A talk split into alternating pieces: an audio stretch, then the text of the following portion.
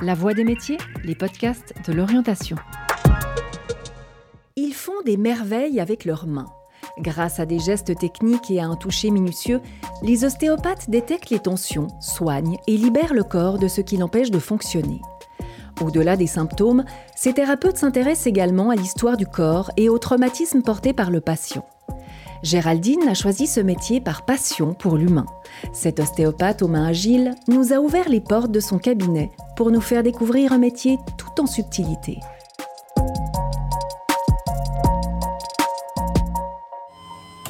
Parfait, alors je vous laisse euh, poser vos habits sur la chaise et puis ensuite, une fois que vous êtes prêts, vous pouvez vous asseoir sur la table.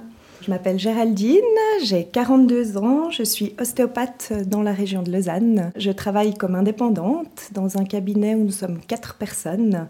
Nous sommes quatre parce que nous travaillons à temps partiel. Le métier d'ostéopathe pour moi, c'est euh, de prendre soin des gens. C'est aimer être en relation avec l'autre, essayer d'apporter du soutien.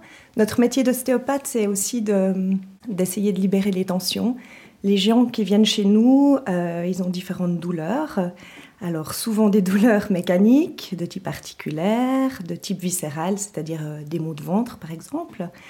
C'est aussi des petits-enfants qui viennent parce que ben, c'est clair que quand on vient au monde, on passe par un chemin qui peut être très étroit. Donc ça peut être des douleurs aussi ou des tensions au niveau du crâne qui engendrent euh, différentes problématiques, comme après des pleurs, euh, des problèmes d'allaitement, différentes choses aussi comme les coliques du nourrisson, euh, des problèmes aussi de sinusite, de rhume à répétition, d'otite.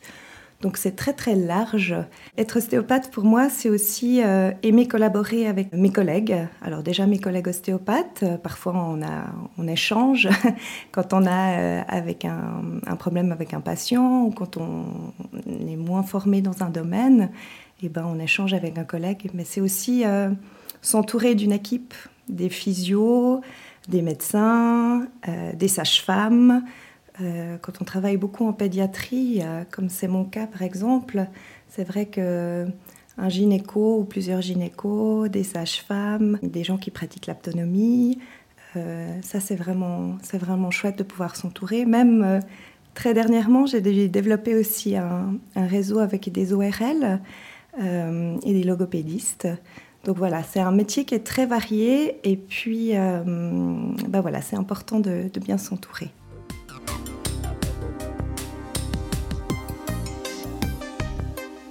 La principale différence entre l'ostéopathie et la physiothérapie, les physios, euh, déjà, ils ne sont pas indépendants, donc ils fonctionnent sous, ordonnance médicale. C'est quelque chose d'important à, comprendre parce que du coup, on n'est pas, euh, c'est pas par la même filière qu'on atterrit chez l'ostéopathe ou chez le physio. Quelqu'un se blesse à ski, il se casse un genou, il se fait opérer de ligaments ou autre.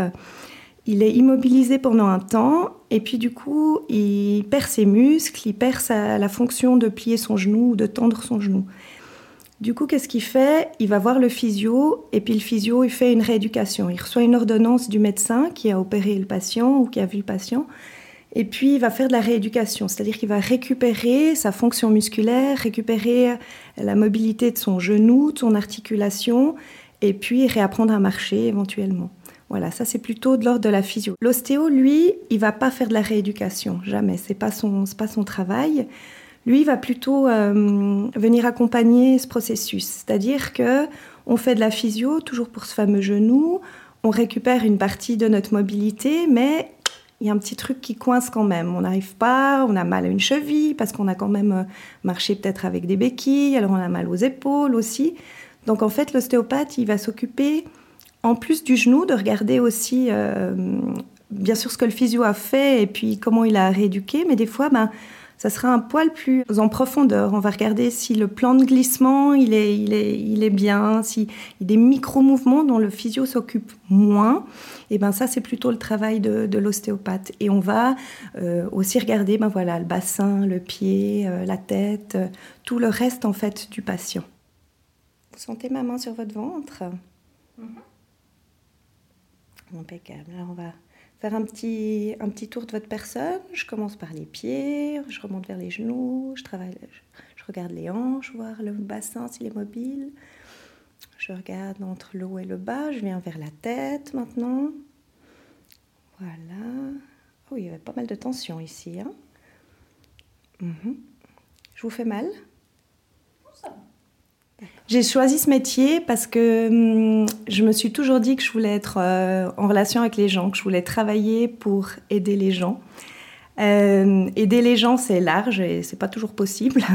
Mais euh, j'avais, j'ai toujours aimé aussi utiliser mes mains. Et donc, pour être ostéopathe, faut aimer toucher les gens aussi physiquement, parce que c'est pas qu'une histoire de les accompagner, de les écouter, c'est aussi les toucher. Avec nos mains, on peut faire pas des miracles, mais faire prendre conscience aux gens des zones qui leur font mal, des zones qui ne respirent pas, des zones qui sont un peu oubliées.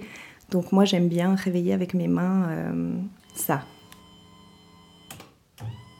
Alors, voilà, maintenant vous pouvez vous allonger sur le dos s'il vous plaît. Vous êtes bien installé, vous pouvez plier vos jambes, je vais vous mettre un petit coussin sous les, sous les genoux et puis euh, je sors les bras de la table, comme ça vous êtes confortablement installé. Ça va pour vous la tête? Parfait. Pour moi, une journée d'ostéopathie, j'arrive le matin au cabinet, euh, je suis parfois seule.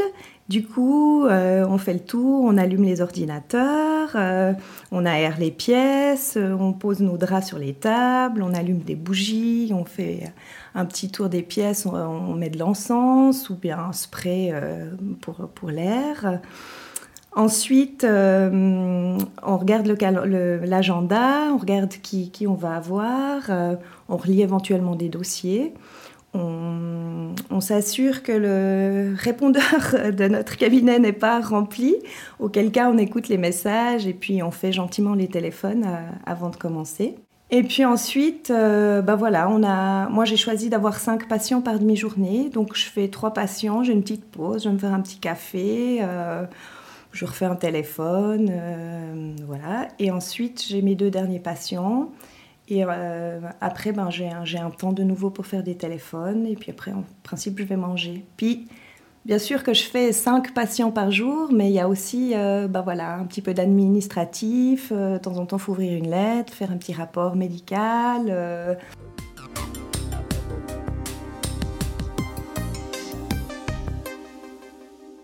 Pour exercer la profession d'ostéopathe, les qualités euh, que je dirais qu'il faut avoir, beaucoup d'empathie pour les gens, je dirais même de l'amour pour, pour, les gens. C'est pas toujours évident de, de recevoir euh, les gens qu'on n'a pas choisis dans son cabinet. Être à l'écoute, donc savoir écouter, euh, prendre le temps de recevoir quelqu'un.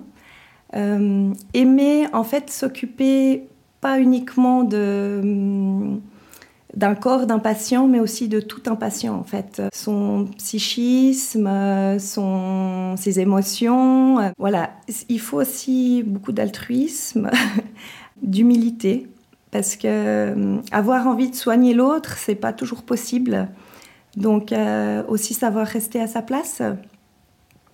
Et puis aimer collaborer, vraiment, avec le patient, avec les autres gens, avec quand on a un petit bébé euh, avec toute la famille de l'enfant. C'est vraiment, on ne reçoit pas qu'un petit bébé, on reçoit une fratrie.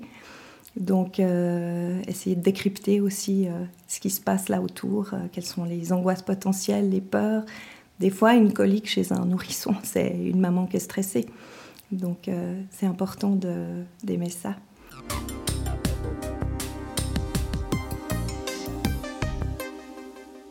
Le cliché de l'ostéopathe, c'est celui qui fait tout craquer.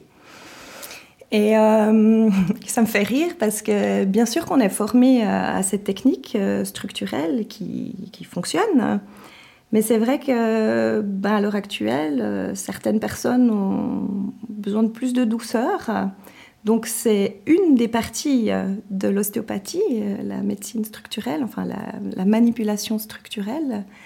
Mais il y en a plein d'autres. Donc euh, il y a des techniques, des manipulations plus douces, euh, du tissulaire, euh, du fonctionnel. donc c'est vraiment d'autres méthodes qui travaillent aussi sur la structure, la matière, mais qui sont un petit peu moins craquantes. Est-ce que vous êtes déjà patiente chez nous?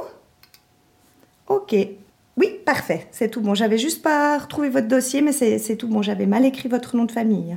Exactement, c'est pour ça que je n'avais pas vu. Impeccable. Alors à 17h cet après-midi avec Céline.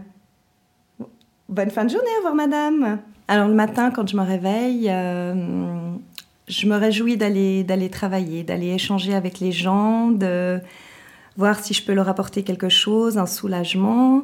C'est ça que je me réjouis. En fait, c'est l'échange que j'ai avec mes patients. Si vous souhaitez faire découvrir cet entretien, n'hésitez pas à le partager. Merci d'avoir écouté La Voix des métiers, un podcast produit par l'Office d'orientation scolaire et professionnelle de l'État de Vaud. Vous pouvez retrouver tous les épisodes sur le site zoom-vd.ch et sur les différentes plateformes de streaming.